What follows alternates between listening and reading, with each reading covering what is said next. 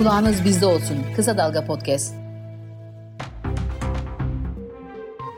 Bugün Seçil Türkgen ile yeni çıkan kitabı seçim güvenliği için sandıkları korumayı konuşacağız. Ee, öncelikle hoş geldiniz Seçil Hanım. Merhaba, hoş bulduk. Teşekkürler davetiniz için. Demek? Biz teşekkür ederiz. Şöyle seçimleri iki aydan e, az bir süre kalmışken yani sandık güvenliğine dair e, dikkat çekici e, bir kitap çıkarttınız. Yani şöyle başlamak istiyorum. Kitapta 2018 yıldan beri aslında bu konuyu ele almak aklımdaydı diyorsunuz. E, yani neden 2018? Ee, aslında 2018 yılı hepimiz için önemli hissettiğimiz seçimlerden biriydi. Ben hem bir gazeteci olarak hem de e, aslında bir oy veren insan olarak e, oy verme hareketleri, sandık güvenliği hareketi çok fazla dikkatimi çekmişti. Siz de hatırlayacaksınız böyle Türkiye'nin her tarafından bir sürü çağrı vardı. Yani adil seçim platformu kurulmuştu. Bir kere bu zaten tek başına oldukça ilgi çekiciydi. İçinde siyasi partiler var, demokratik kitle örgütleri var. Yani gönüllüler ve partilerin bir araya gelmesi meselesi ilgi çekiciydi. Ve böyle hani ne zaman Twitter'a girsek her tarafta bir sandık çağrısı, sandık güvenliği çağrısı vardı. Ee, ve bunun bir aslında bir, bir yükselen fenomen olduğunu fark ettim o zaman. Ki yani hani 2014'ten itibaren de yani tam gezi sonrasında oy ve ötesiyle beraber e, bu mesele e, zaten dikkat çekici bir hal almıştı. E, ben de bütün bu çağrılarla beraber bu çağrılara kayıtsız kalmadım gibi hissettim ve insanlara e, neden sandık başında olduklarını sormaya başladım. Çünkü bir yandan da medyada e, şu var ya hissettiğimiz şeylerden biri. E, seçim gündemi gelir Türkiye'ye ve bir yandan da herkes e, şeyi düşünmeye başlar. Bu seçim yani sandık güvenliği, seçim güvenliği meselesi ya da sandıkların başında duracaklar, duracak insanlar zaten öncesinden bellidir. Ee, ve zaten o konuşulmaya değer bir konu değildir gibi hissettiriyor. Hı hı. Ee, bu, bu verili konuyu ben de anlamaya çalıştım. O zaman dikkatimi çekmişti. Peki yani 2018'de mesela cumartesi anneleriyle kurduğunuz bağ nasıl oldu? Ee, 2018'den öncesinde aslında başlıyor bu. Ben e, Devam Filmi isimli bir podcast'im var benim. Türkiye'yi eylemler üzerinden dinlemek. Ve çok temelinde de e, Türkiye başkanlık rejimine geçtikten sonra e, eylemlerin gidişatını dinlemek istedim. Eylemler, protestolar aslında çatlaklardan gelen o sesi duymamıza yarayan bir şey ya. E, bütün bunlar benim ilgi alanımken aslında 2018 itibariyle cumartesi anneleri ne de kapanmış oldu. E, İstiklal Caddesi. Hı hı. Yani İstanbul'un, Taksim'in e, her gün ve her saat eylem olan o yerlerinden bir tanesi. E, ve bana şöyle geliyor yani şimdiden baktığımda o zaman içindeyken değerlendirmek bence çok kolay değildi. E, ama şimdi orada hiç eylem ya da protesto görmeyen biri olarak ben e, eminim siz de fark ediyorsunuzdur olmadığını. E, cumartesi annelerinin eylemine dahi müdahale eden bir e, sistem varsa şu anda gerçekten e, sandıkları korumak yani sandıkları koruma hareketi tek başına bir protesto biçimine dönüşmüş. Ya aslında şunu söylemek lazım belki burada demokrasi kavramını sandığın için eh, sıkıştırıyorsanız siz eğer e, orada oy vermek ve hatta sandıkları korumak da bir eylem biçimine dönüşüyor. Ya biraz önce oy ve ötesinden de bahsettiniz. Şimdi kitabın pek çok noktasında oy ve ötesinden de bahsediliyor. Çünkü e, yani 2014 seçimlerindeki e, ilk çağrıyı yapanlardan işte sandıkları koruyalım, e, gelin müşahit olalım gibi tarzda çağrıyı ilk yapan oy ve ötesi, ötesi oldu. Siz nasıl değerlendiriyorsunuz tüm bu süreçte oy ve ötesini? Oy ve ötesi e, hem sivilleşmeye yarayan şeylerden biri e, hem insanların e, aslında bir şey yapmak istiyorum hissini doyuran şeylerden birine dönüşmüş. E, o yüzden böyle muhteşem bir icat belki de. E, dolayısıyla e, oy ve ötesiyle vücut bulan bu sandık koruma hareketi insanları e, gerçekten aslında hem demokrasi için e, hem de işte söz hakkı ne kullandıkları oy verme işlemi için başka türlü bir hareket etmeye çağırabiliyor. Yani onların açtığı yol aslında pek çok çeşitlenmeye de yol açtı. İşte Ankara'nın oyları, hayır ve ötesi ve daha bir sürüsü aslında işte sensiz olmaz sandık gönülleri. Hı hı. Şimdi bugüne geldiğimizde işte Millet İttifakı'nın duyurduğu Türkiye gönülleri. Yani aslına bakarsanız onların yarattığı bu atmosfer bugün partilerin toptan bu hareketi yani sandık güvenliği meselesini gerçek bir hareket olarak, gerçek bir durum olarak önlerine koymalarına ve bu konuda adım atmalarına vesile oldu. Dolayısıyla e, bir bir yandan e, yani insanları harekete geçiren ve e, kendi oyları üzerinde bir e, söz hakkı olmasına sebep olan bu şey bir yandan da işte e, aslında muhalefeti dizayn etti diyebiliriz. Hı hı. Yani muhalefete e, bir bir tür e, muhalefeti bir tür terbiye etti aslında. Yani öncesinde muhalefetin böyle hareketleri yoktu. Tabii ki sandıkları korumuyordu diyemeyiz. Yani benim de öyle bir araştırmam ve çalışmam yok. E, ama nihayetinde onların yarattığı e, bu ruh hali, bu mesele e, buna sebep oldu. Bir de e, aslına bakarsanız oy ve ötesinin yarattığı bir diğer şey partilerin bu konuyu sahiplenmesi ve bir hakim ruh hali yaratmasına vesile. Hakim ruh hali meselesi de e, Profesör Ali Çarkoğlu ile yaptığımız kitapta da yer alan söyleşilerden biri.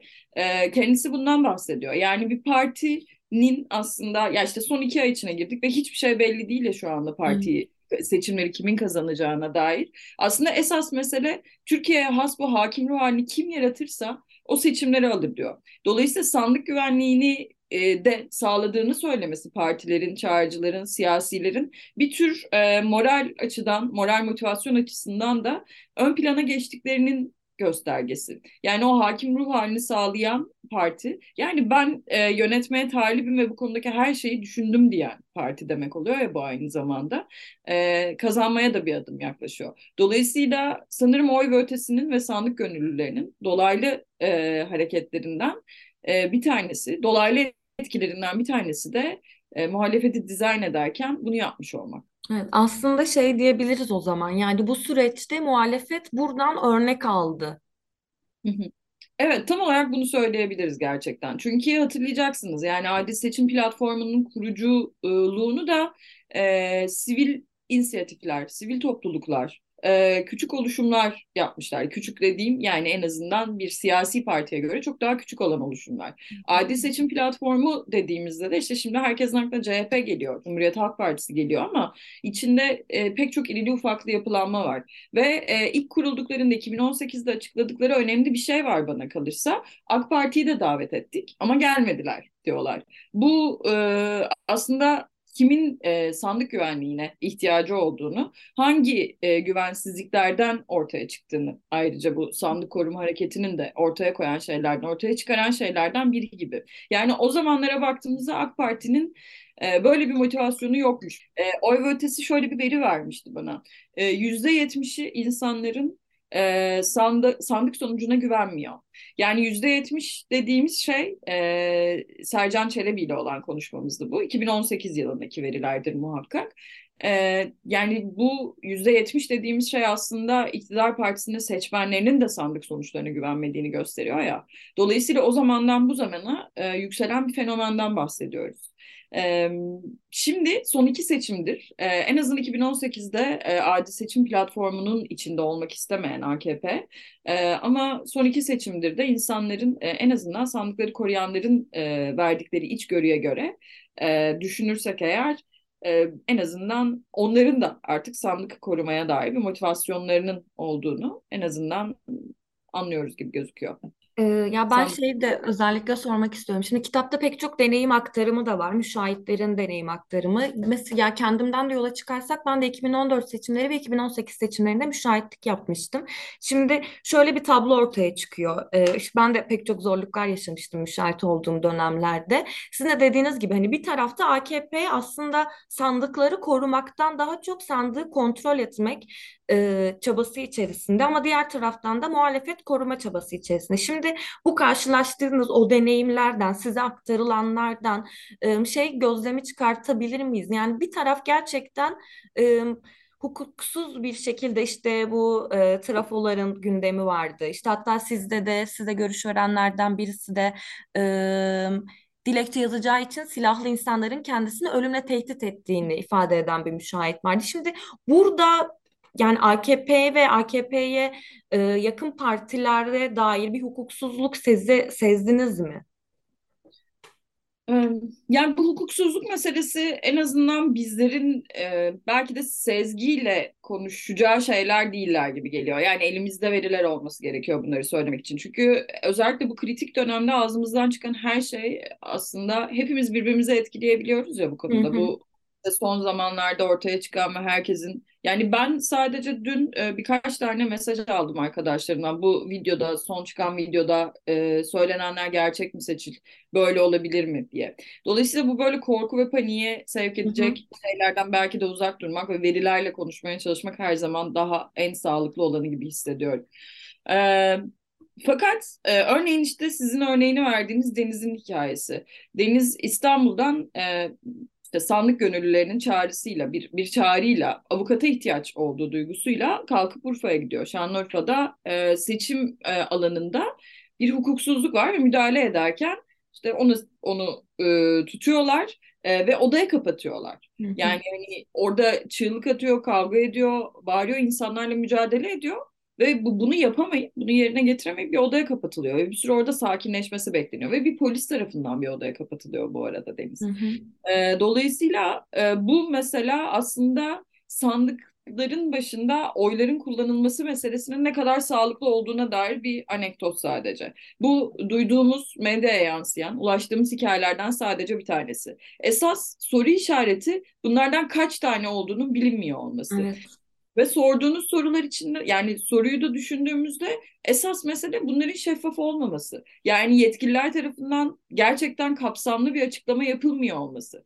Ve dolayısıyla aslında insanların hepsinin bütün bu duygularla beraber e, oylarım çalınıyor galiba hissine sahip olması. Yani bu gerçek olsun ya da olmasın. Esas mesele böyle bir şüphenin varlığının olması zaten.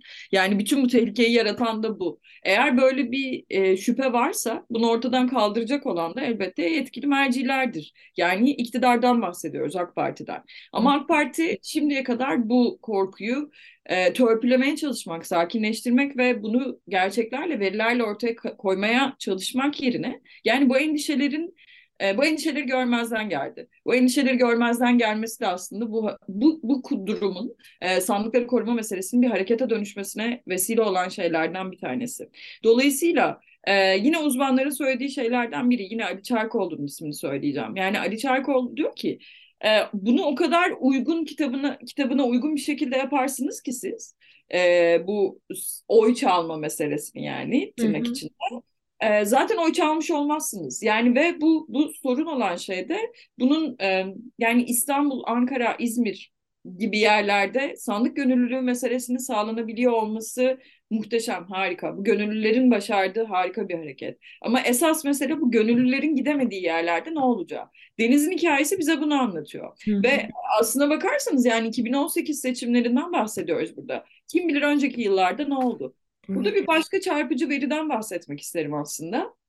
Tam da böyle yani Deniz'in örneğinden, Deniz'in hikayesinden yola çıkarak konuştuğumuz zaman Deniz bir avukat, işini yapmaya çalışan biri.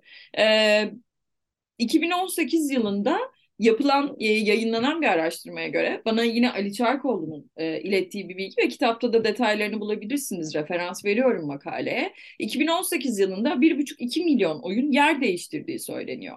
Bu inanılmaz büyük bir rakam ve bu e, aslında sonuçları değiştirebilecek bir rakam. İşte tam da böyle Deniz'in yaşadığı bir hikaye gibi e, kaç tane yani bu bu sadece bir tanesi ve o o sandıkta kaç tane oy kullanıldığını bilmiyoruz bu şekliyle. Ee, bir usulsüzlük yani aslında.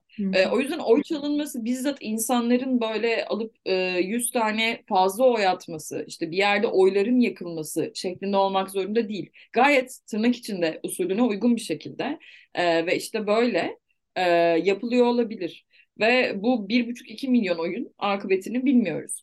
Ee, esas mesele işte bütün bunlara dair iktidarın ne söyleyeceği. Yani biz biz insanız, biz şüpheleniriz, biz oy kullanıyoruz, biz bunun hakkını sormak için kullanıyoruz ya o oyu. Peki şimdi ne olacak? İktidar buna ne, ne cevap verecek?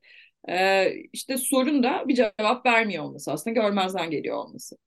Evet, ya kitabın e, kitabın zaten belli bir yerinde de hani şey e, öneriler sunuluyor, sunuluyor müşahitlere. Peki e, tüm bu deneyim aktarımlarından, bu araştırmalardan, görüşmelerden sonra sizce e, en çok dikkat edilmesi gereken e, şey ne bu seçim günü?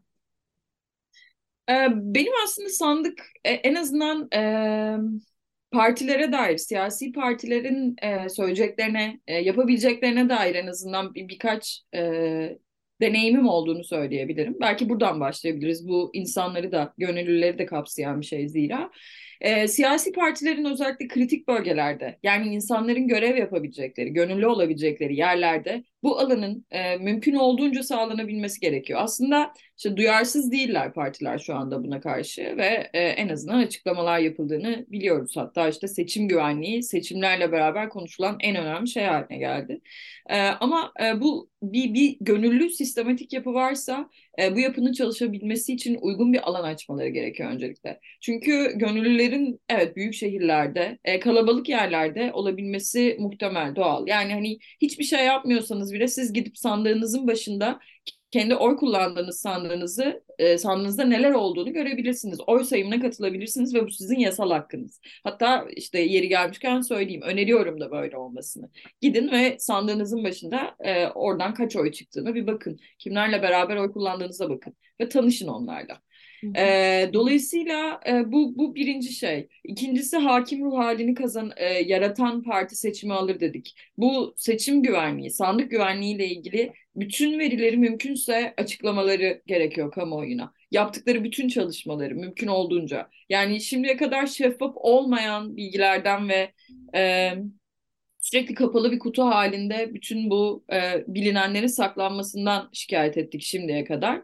E, AK Parti iktidarıyla bunun olmayacağına dair bir garanti, bunun olmayacağına dair yaratılacak bir hissiyat da bu alanda yaptıkları çalışmaları mümkün olduğunca anlatmak. O yüzden partilerin bunları anlatmaları gerekiyor. Gönüllülerle çalışmaya açık olması gerekiyor partilerin. Hı hı. Yani Türkiye e, şu anda kur, kurulan Türkiye Gönüllüleri muhteşem bir organizasyon. İçer, içerisinin nasıl olduğunu bilmiyorum ama şahane bir hareket en azından buradan değerlendirince. E, ama gerçekten bunların işler olduğunu e, emin olmak, iyi çalıştığına emin olmak gerekiyor e, insanları e, sandığa çağırmaya devam etmek gerekiyor. Yani e, şimdi seçim güvenliği bir şey oldu ve Türkiye çok oy kullanıyor. E, zaten hep oy kullanan bir ülke olduğundan bahsediyoruz ya Türkiye'nin. Bu aslına bakarsanız tek başına demokrasiye olan düşkünlüğümüzle ilgili değil sadece.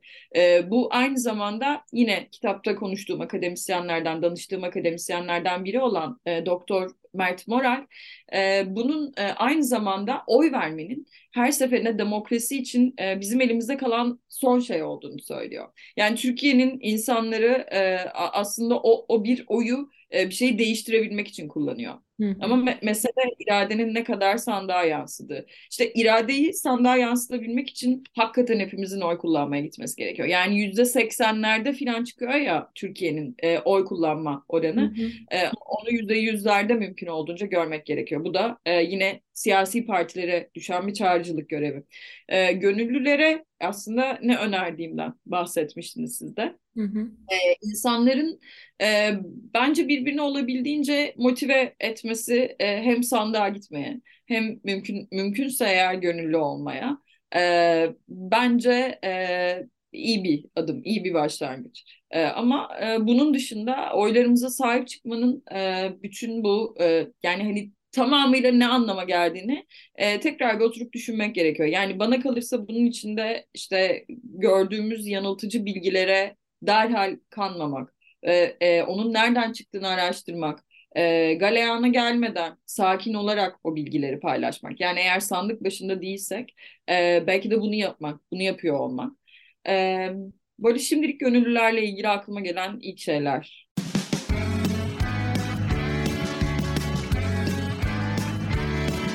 Kulağınız bizde olsun. Kısa Dalga Podcast.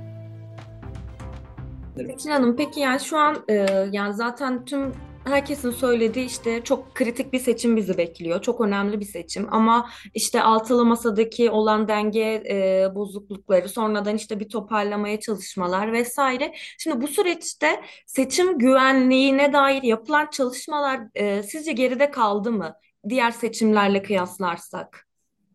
Aslında bana bak yani buraya göre e, yani aslında isterseniz örneğin ilk çalışmasının ilk raporunun e, Millet İttifakı'nın 2022 Haziran'da çıktığını görüyoruz.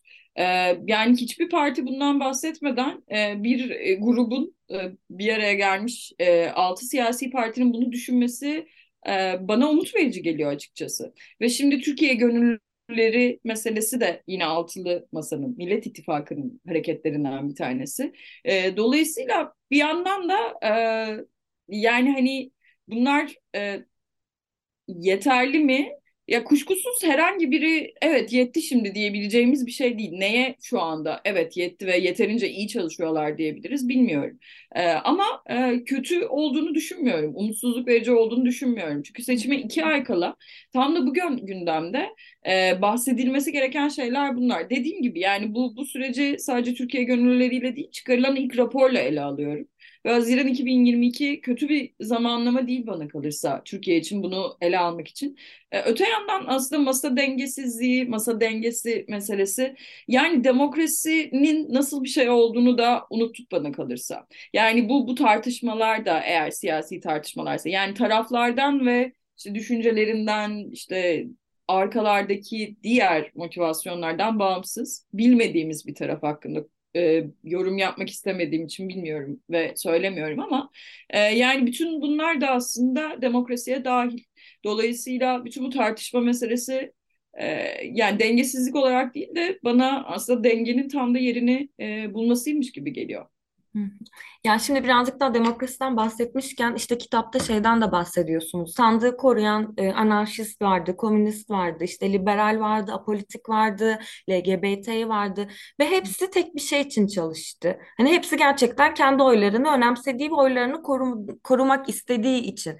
Şimdi buradan baktığımızda e, şimdi Gezi ile de bir bağlantısı var mı sizce bu kadar böyle farklı e, birlikteliğin? Ben de böyle bir soruyla yola çıkmıştım. Çünkü böyle bu sadece hissedeceğiniz şeylerden biri. Yani böyle bir hissim var ama buna dair kanıtlar geliştirmem gerekiyor diye düşünmüştüm.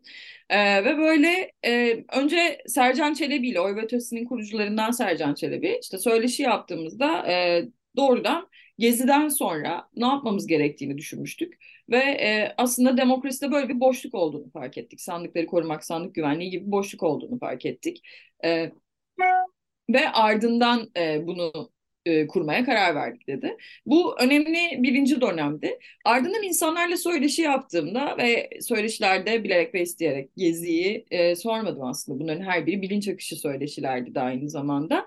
E, insanların yani 12 kişiden 7'sinin doğrudan Gezi ile bağlantılı cevaplar verdiğini gördüm.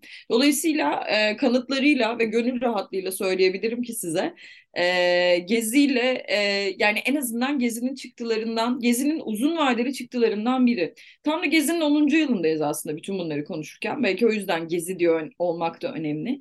E, bütün toplumsal hakların tırpanlandığı, gerçekten e, herhangi bir protestonun, herhangi bir söz söylemenin yasaklandığı ve cezalandırıldığı bir dönemden konuşuyoruz. E, o yüzden de Gezi'nin ismini vermek önemli. Aynı zamanda içeride e, tutuklu 8 kişi var. Yani Gezi Parkı protestolarının müsebbibi olarak tutuklu olan 8 kişi var. Yani bütün Türkiye'ye yayılmış, 80 ile yayılmış emniyet raporlarına göre konuşursak eğer e, bir e, protestonun aslında 8 kişiye yıkıldığı gibi bir gerçekliği gerçekten olmayan bir bir yerden konuşuyoruz. O yüzden böyle bir zamanda e, Gezi'yi e, bu haliyle konuşmak ve en azından insanların söylemesine alan açmak ya da zaten söylüyorlarsa dile getirmesini e, yazıyor olmak e, benim için mutluluk verici. En azından bunu söyleyebilirim. 10 yıl geçti üzerinden e, ve böyle yani aslına bakarsanız yine bir akademisyene e, referans vereceğim Doğan Çetinkaya. E, kitaptaki söyleşi de bu. E, yani toplumsal hareketler üzerine çalışıyor Çetinkaya ve e, söylediği şeylerden biri buydu. Yani onun da toplumsal hareketler böyledir. Büyük değişimler istemezler. Yani en azından Türkiye'nin toplumsal hareketi mi, hareketi buydu. E, büyük bir değişimi, bir devrimi e, referanslamazlar kendilerine ama bir şeyi düzeltmek isterler. Dolayısıyla e, aslında Gezi'ye benziyor e, sandık hareketi de. Şu açıdan Gezi'ye benziyor. E, yani hani bir şeyi toptan devirmeye dair bir motivasyonu yok. E, ama bir şeyi düzeltmek istiyor. Gezi ile ilgili konuşan insanların hepsinin de bana temelde söylediği şey buydu. Bir şey yapmak istiyorum. Yani bir şey yapmak istedim. Geziden sonra hiçbir şey yapmadığım için pişman hissettim, sorumluluk hissettim vesaire. ee, ve e, sandıkları korumak bunun için bulunmuş e, önemli ve iyi bir icat. Yani tırnak içinde hiçbir gönüllünün hakkını yemek istemem ama e, bir şey yapmak istiyorsunuz ülkenin değişmesine dair. Ama deli gibi çalışıyorsunuz mesela bütün gününüz, bütün hayatınız işte geçiyor. Geçmek zorunda kalmış. E, ve böyle gerçekten örgütlenmeye dair bir motivasyonunuz yok. Uzaksınız o dünyalara mesela. E, örgütlenmek istemeyenlerin ama bu ülkede bir şey yapmak isteyenlerin e, başvurduğu şeylerden biriydi. Bence sandık koruma hareketinin e, siyasi parti üyeliğinin bu kadar önüne geçmesinin hatta işte artık siyasi partileri e, düzeltir hale gelmesinin e, ya buradan e, siyasi partilerin alacağı bir ders var. Neden bunu biz daha önce sahiplenmedik ya da tam tersi e, burada burada iyi bir şey oluyor. E, bunu da sahiplenip yolumuza devam etmeliyiz ve e, daha neler öğrenebiliriz buralarda. E, bütün o duyargalarını açmaları gerekiyor bence. Evet, içeriden değil de birazcık daha o dışarıdan gelen herhalde tepkiyi dinlemenin gerektiğini. Şimdi bu süreçte e, kitapta da şeyden de bahsediliyor. Kadınlar çok fazla. Oy ve ötesinin verilerindeki e, oran e, yani cidden yüzde 68 oranı baya büyük bir oran. Peki e, yani bu farkın oluşumu sizce neyden kaynaklanıyor? Ee, biz kadınlar değişimi istiyoruz ve her seferinde onun öncüleri ve aktörleri oluyoruz. Yani e, bu bundan gurur duyuyorum. Yani bunun içinde olmaktan da gurur duyuyorum bu arada. Çünkü e, yani Türkiye'de kadın olmak meselesi artık böyle konuşmak bile istemediğim hatta yıldığım bir mesele. Yani bilmiyorum kaç kadın benimle aynı şeyi hissediyordur ama e, bu bu bizim e, var olma yollarımızdan bir tanesi. E, bu bizim gerçekten öncülük ettiğimiz şeylerden sadece bir tanesi ve bence çok ilham verici. Yani gerçekten böyle çatlaklardan sızan ışığı dinlemek gibi, sız, sızan o e, evet ışığı, sesi, yolu dinlemek ve kendimize sürekli yeni yollar yaratmak gibi. Öncelikle hissettiğim şey bu. Ee, bunu e, yazarken de e, yine aklımda spesifik olarak böyle bir şey yoktu ama önce Sercan Çelebi'nin rakamı. Sonra böyle ben işte sandık gönüllülüğüyle ilgili e, kamuya açık olmayan birkaç çağrı yaptığımda etrafıma. E, ve böyle oralardan gelen cevaplar yine kadınlardandı sadece. Ee, yine kadınlar kadınları önermişlerdi bana. Ee, ve bence çok e, nasıl diyeyim? Bu böyle kendiliğinden çoğalan bir hareket ya. Ee, doğası da bana çok e, kadın geliyor. Yani çok dişil bir hareket e, aslına bakarsanız. Böyle e, mümkün olduğunca yataylı, mümkün olduğunca gönüllülüğü, mümkün olduğunca birbiriyle konuşmayı aslında birbirinin üzerine hiyerarşi kurmayan, e, bir e, iktidardan beslenmeyen mümkün olduğunca. E, en azından bunun gönüllülük kısmı böyle. Partilerin eline geçtiğindeki kısmını bilemem. Yani orada hiyerarşi baki ve hiyerarşi e, oraların varoluş sebebi aynı zamanda. E, ama böyle kadınlarla ilgili hissettiğim şey buydu ve onlar e, bu bu değişimin e, yani biz bu değişimin öncüsüyüz bir kez daha e, ve e, bunu söylemekten dediğim gibi gurur duyuyorum ve içinde evet. olduğum için çok yani bunu e, dile getirdiğim ve bunu bunu fark ettiğim için de mutluyum. Mütevazilik yapmayacağım galiba. Çünkü bunu yani ben de mesela yavaş yavaş sona geliyoruz ama bunu hani sormadan edemedim yani. Gerçekten orada kadınların örgütleyici rolü burada çok çok e, açıkça ve inkar edilemeyecek bir e, kıvama gelmiş. Evet, ee, öyle. Kitabın sonuna doğru da yani hani şeyden de bahsediyorsunuz. Biraz işte dünyanın demokrasi hafızasına beklenmedik bir katkı sunduk. Bunu birazcık açabilir misiniz? Tam olarak ne ifade ediyorsunuz? Öyle gerçekten. Yani Türkiye işte başka ülkeler bizi kıskanır mı, dünya bizi kıskanır mı bilemem ama gerçekten başka türlü beklenmedik bir katkı Türkiye'ninki. Çünkü Türkiye'ye has bir demokrasi hareketi bu. Yani dünyada e, dünyaya baktığımızda bir, bir şekilde neler olduğu işte e, neler olduğunu sandığa dair yani pek çok şaibe 2016'dan sonra, özellikle e, açığa çıktı ve konuşuldu, konuşulmaya devam ediliyor. İşte ne kadar güvenilir sistemlere sahip oldukları ülkelerin e, e evet tartışılıyor. E, ama Türkiye'ye has bu mesele aslında doğrudan sandıkları korumak, koruyucusu olmak, onun çağrıcısı olmak, işte hem sandık e, e hem oy veriyor olmak hem de onu korumak. E, bu böyle benim de yaşadığım ikilemlerden biriydi. Yani biz demokrasiyi inşa etmek için hem e, sandığı koruyacağız, e, hem oyu vermiş olacağız, hem onun işte inşa edilmesi, sayılması sürecinde yer alacağız filan. Bunlar kendi demokrasini kendin yap. Yani gerçekten bizim böyle Covid'den alışık olduğumuz o şey gibi, evde her şeyi yapmaya alıştığımız bir dönem gibi. E, burada da aynısını yapıyor olmak. E, dolayısıyla e, bütün dünyada Ee, evet böyle bu yönde endişeler olsa da genel itibariyle veri biriktirme, data izleme, işte güvenliğini sağlama o seçimlerin, nasıl gittiğini gözlemleme ve raporlama. Ee, dolayısıyla aslında e, sandık gönüllülerinin yaptığı şey doğrudan sandık başındaki bir sonucu değiştiremese de onu gözlemlemek ve bugün bize aktarmak ya. Yani işte Korcan'ın e, Ankara Pursaklar'daki hikayesi ona benzer bir şey. Yani gözünün önünde usulsüzlük yapıldığını görüyor ama orada korkuyor bir şey söyleyemiyor. Söyleyemediğini de sonra bize söylüyor ve bu yüzden kötü hissettiğini de anlatıyor. Ama esas mesele galiba birbirimizin gözü olmak ve e, bütün bu hikayeleri konuşulabilir kılmak ki elimizde bazı veriler birikiyor olsun. E, dolayısıyla bütün e, dünyada dünyada bu haliyle olmayan bu savunuculuk hareketi Türkiye'ye has. Söylediğim şey, kastettiğim şey de bu. Ben e, tam kapatmadan son sorumu da soracağım. E, yani aslında kitabın yazılış amacı da birazcık daha belli ama sona geldiğimizde ve seçimlere de iki aydan çok az bir süre galiba 54'te de 53 gün kaldı. Yani ne yapmalı? Hı hı. Ne öneriyorsunuz insanlara? Ee, aslında yani galiba müdahil olmadığımız zaman şikayetçi olduğumuz şeyleri değiştiremeyeceğimizi fark ettiğimiz bir zamandayız. Dolayısıyla e, sandık güvenliği meselesi, sandıkları korumak meselesi buna imkan alan önemli yerlerden bir tanesi. E, bu, bu birinci kısmı belki. E, ama ikinci kısmı e, bu, bu böyle bahsedilen kutuplaşma e, meselesi evet yani yüksek ve işte hepimiz birbirimizden korkar haldeyiz ama e, bütün anlatılardan, bütün medya anlatılarından e, bunların aslında yıkılmaya yıkıl, yıkılmaya başladığı bir zamandan e, zamandan da bahsediyoruz ya. E, biraz önce söylediğim şeyi tekrarlamış olacağım ama e, e, aslında bütün bunlardan korkmadan e, oyumuzu kullanmak, yılgından kapılmamak, e, önümüzdeki günlerde medyanın bizi korkutmak için pek çok manşet atacağını, yani bu arada bütün medyadan bahsediyorum.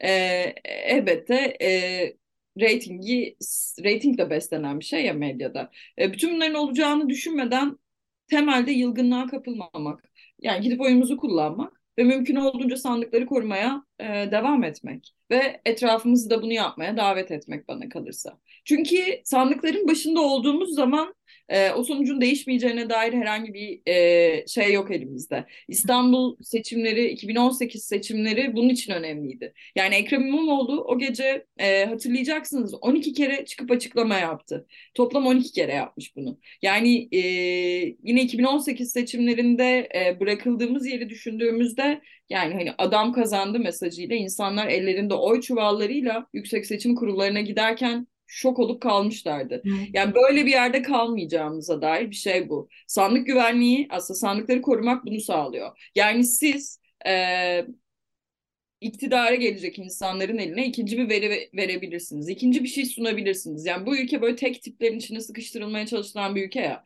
Anadolu Ajansı'ndan veri alırız. İşte e, artık İstiklal Caddesi'nde herhangi bir eylem kalmamıştır. Varsa belki bir tane vardır. Ee, işte böyle sadece tekniklerin içinde e, muhtaç olmadığımızı gösteren şeylerden biri sandıkları korumak. Dolayısıyla gidelim e, ve e, aslında başka veriler de veriyor olalım e, biz e, eline belki de. Çok teşekkür ederim. Tekrardan e, kitap için elinize emeğinize sağlık. Ayrıca yayınımıza katıldığınız için de çok çok teşekkürler Seçil Hanım. Ben de teşekkür ederim. İletişim yayınlarına da teşekkür ederim. Burada yeri gelmişken söyleyeyim e, bu vesileyle. Davetinize de teşekkürler. İyi yayınlar. Teşekkürler.